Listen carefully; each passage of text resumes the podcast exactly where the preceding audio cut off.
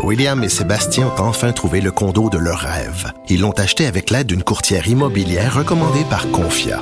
Parmi les courtiers qui leur ont été proposés, William et Sébastien ont choisi de faire affaire avec Hélène. Elle connaissait bien le quartier et d'emblée, elle a compris leurs besoins. Ça a tout de suite cliqué. Mais quand même pas autant qu'entre William et Sébastien. Confia, on se dédie à l'espace le plus important de votre vie. Confia fait partie d'Espace Proprio, une initiative de Desjardins. Geneviève Peterson, la déesse de l'information. Vous écoutez Geneviève Peterson. Cube Radio. Bon, on est 5 millions de Québécois à vivre euh, en zone rouge, donc à devoir euh, se plier à des mesures euh, sanitaires qui sont plus sévères pour une période minimale de 28 jours. Et bon, évidemment, souvent j'ai l'impression qu'on se plaint le ventre plein. On va parler à François Marcotte. Monsieur Marcotte, il vit dans un CHSLD et il en a plein son casse, hein, de voir les gens se plaindre de se faire enlever leur sacro-sainte liberté. Il est là, Monsieur Marcotte, bonjour. Bonjour. Bon, euh, Monsieur Marcotte, vous êtes en fauteuil roulant parce que vous avez la sclérose en plaques. Euh, donc, vous êtes incapable aussi, je crois, de vous servir de vos mains, c'est ça? C'est ça. Bon, vous vivez dans un CHSLD de la région de Québec depuis euh, maintenant cinq ans. Et euh, je ne sais pas si certains de nos auditeurs vont s'en rappeler, mais en 2016, vous aviez mis le gouvernement dans l'embarras, et c'est vraiment le cas de le dire. Euh, vous les aviez interpellés notamment sur les douches en CHSLD parce qu'une douche par semaine, c'est trop peu. Et vous aviez ramassé à l'époque 30 000 dollars par une campagne de sociofinancement pour justement avoir droit à ces douches-là ça avait fait pas mal réagir. Voilà pour euh, la petite histoire pour les gens euh, s'ils s'en rappellent. Et là, vous avez fait un tweet qui m'avait, euh, vous m'avez interpellé justement parce que dans ce tweet-là, vous disiez, on passe en zone rouge et moi, j'aurais pas le droit de sortir au-delà du terrain de mon CHSLD. Il y a des personnes qui s'opposent aux mesures de la santé publique, qui créent des mesures liberticides. Allez vous faire foutre. Pourquoi vous avez écrit ce tweet-là? Ça vous fâche les gens qui, qui se sentent euh, brimés dans leur liberté en ce moment? Je peux comprendre que les gens se sentent brimés. Mais il faut toujours relativiser les choses. Déjà, il y a des gens qui sont prisonniers comme moi, prisonniers de mm. notre corps, où le quotidien est assez euh, compliqué dans un CHSLD. On doit faire ce que le système nous impose. Puis j'entends dans les médias des gens lancer le mot dictature, liberticide. Ça, ça me répile au plus haut point. Bon, dans ma vie, moi, je connais des gens qui viennent d'Afrique, de Moyen-Orient, puis je connais, bon, leur passé, fait dans les dictatures. Je reviens pas que les gens, en tout cas, faut vraiment se replier sur soi pour connaître grand-chose de la vie, pour lancer des insultes, des choses aussi qui m'aurait payé. Moi, dans ma vie, bon, euh, j'ai pas besoin de, j'ai pas besoin de lire ça dans mon quotidien. Ben oui, puis ça semble un peu indécent de tenir de tels propos. Oui, alors, ouais, oui, effectivement. Euh, à quoi ça ressemble votre vie en CHSLD en ce moment là? Bon, le présentement, ben, tout d'abord, je me suis tapé le printemps. le printemps, ça a été un printemps de confinement. Je me suis tapé trois mois dedans. Bon, j'avais le droit d'aller sur la galerie. À certains moments, j'ai eu le droit d'aller dans la cour. C'est seulement quand l'été est arrivé que j'ai pu euh, partir en fauteuil. Depuis ce temps-là, j'ai roulé 400 euh, kilomètres. Là, j'ai appris, bon, je savais que qu'il y avait des rumeurs qu'on allait passer en zone rouge. Hmm. Je, avec le zone orange, j'avais le droit d'aller me promener. Euh, j'avais quand même une certaine liberté. En hmm. zone rouge, ben maintenant, je suis je suis limité au terrain du CHSLD. Je suis pas d'aller plus loin. Euh, les proches aidants peuvent venir, ma mère peut venir. Si autrefois, lors de la, première, euh, le premier confinement, elle n'avait pas de droit de venir, justement, ben ça serait restrictif. donc, je me suis tapé le, printemps dedans, j'ai profité un peu de l'été, je, voyais l'automne, je voulais profiter de, des couleurs de l'automne. Je pensais pas que la couleur d'automne allait être le rouge du confinement. Du semi-confinement. Ouais. Puis je pense qu'il y a un truc qu'on oublie assez souvent euh, par rapport au CHSLD parce que bon, euh, quand même là. Euh, Monsieur Marcotte, pendant la pandémie, on a beaucoup parlé des personnes âgées qui perdaient la vie dans nos CHSLD, mais les mm-hmm. CHSLD accueillent aussi notre clientèle, des gens comme vous, euh, des gens qui sont pas âgés. Est-ce que ces endroits-là, ils sont faits pour accueillir du monde à long terme, du monde plus jeune, du monde comme vous? Non. Quelles sont les solutions alternatives présentement? Moi, j'en connais pas. Euh, je sais qu'il va y avoir les maisons des aînés avec des des maisons des aînés avec des gens, euh, hmm. des personnes, des places pour les personnes avec des besoins particuliers, mais quels sont ces besoins particuliers-là?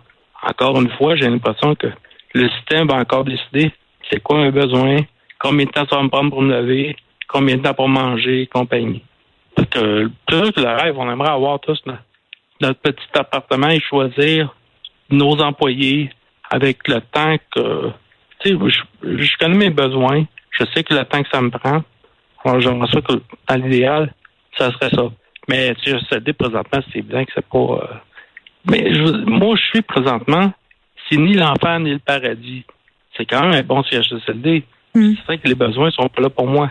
Moi, je suis quelqu'un d'autonome. Intellectuellement, je n'ai pas besoin d'amis dans le CHSLD. Je fais des choses. Je fais mes choses moi-même. J'ai le besoin, le bonheur d'avoir ma maison, la maison de ma mère tout près. Mais euh, c'est évident. Que va être l'avenir, je ne sais pas. mais c'est pas évident. je pense que tout devrait être sur la table présentement. On a vu la crise des, CHSLD, la limite que présentement. Tout devrait être sur la table, autant pour des places pour des, gens comme moi, créer un nouveau mm. type d'habitat. On a beaucoup parlé euh, puis vous venez de le faire, là, du temps, du manque de temps. Puis on veut pas mettre ça sur la faute des mhm. préposés puis du personnel, là, parce qu'en grande majorité, ils font un travail incroyable. Oui. Vous, l'avez vu, ça, le, le manque de temps, euh, et vous le subissez, justement. Euh, ma question, dans le fond, c'est est-ce que parfois vous devez attendre pour rien ou est-ce qu'on vous impose un horaire de vie? Donnez-moi des exemples. Horaire de vie, non, mais c'est certain que, bon, comme partout hier, il y a, l'horaire pour manger. Pour le hmm. dîner, ça va il y a des contraintes, mais j'ai la chance d'être dans un CHSLD où on s'ajuste tout de même à nos besoins. C'est certain, euh, je peux pas tout avoir ce que je voudrais. Il y a quand même, euh, ils doivent composer avec ce que le ministère leur donne en temps, en heure de soins pour chaque résident. J'aimerais en avoir plus. C'est pour ça qu'il faudrait avoir des ajustements. Comme je dis, tout doit être sur la table. Le ministère, le ministère de la Santé doit réviser toutes les enveloppes de temps données pour des gens comme moi, pour les personnes âgées, on manque de temps. C'est certain que les préposés font des pieds et des mains, là, font des petits miracles au quotidien. Il faut peut-être leur donner, leur donner un break, là, euh, ajuster, euh, tout, ajuster. Est-ce que vous avez déjà manqué de soins parce que le personnel était débordé pendant la COVID? Non.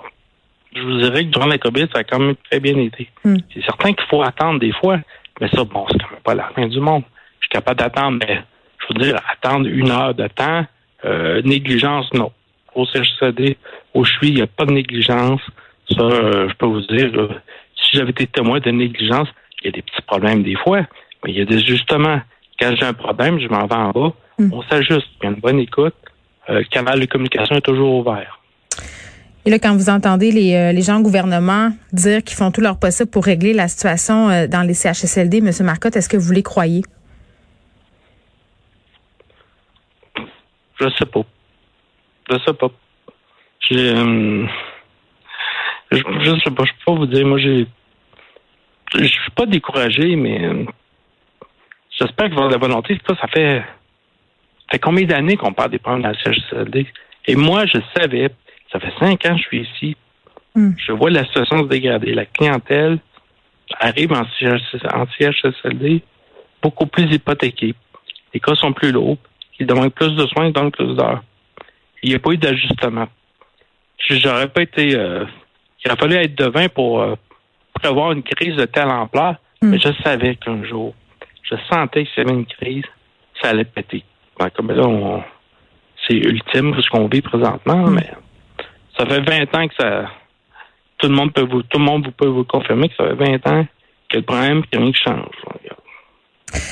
Bon, là, on s'en va vers la deuxième vague euh, des mesures de confinement. Euh, J'ai envie de vous parler d'écriture, François Marcotte, l'écriture qui est quand même Oui. euh, votre espace de liberté. Vous écrivez, vous avez été Oui. en liste pour euh, un prix du récit à Radio-Canada en 2019 et là, vous venez de finir d'écrire un roman. Oui. J'ai terminé ah, fin d'automne. L'automne dernier. Bon, il a venu. Vous connaissez le, le trait de l'écriture. On l'écrit, puis on le réécrit deux, trois fois. Ouais. On corrige. Fait que là, je suis rendu là, au niveau là, de, de présenter les éditeurs. Je l'ai envoyé, mais avec ce qu'on veut présentement, ça a comme euh, ça a comme tout brisé la société. là, que le domaine de l'édition aussi, j'ai l'impression que se bousculer, mais je suis pas pressé. J'ai fait le plus dur, c'est de l'écrire. Euh, on va l'envoyer, on continue, on va se battre. Puis je pense On fait tout ce travail-là pour euh, que ça reste sur la table. Non, puis je pense qu'en ce moment, on, on s'est prouvé collectivement que les gens étaient avides de culture. François Marcotte, merci François euh, qui nous parlait euh, en direct de son CHSLD. Et ça remet, euh, la raison pour laquelle je voulais faire cette entrevue-là aujourd'hui, c'est que ça remet les choses en perspective. Pour vrai, là, on est là à se plaindre chez nous, à dire ah, c'est plate, je peux pas aller au cinéma, c'est plate, je peux pas aller au restaurant avec mes amis. Ah, le gouvernement est en train d'entraver euh, mes libertés alors qu'il y a des gens euh, qui subissent pas mal plus d'entraves que nous. Donc des fois, ça fait du bien de se ah, de, de regarder son privilège puis de la fermer un peu. Voilà.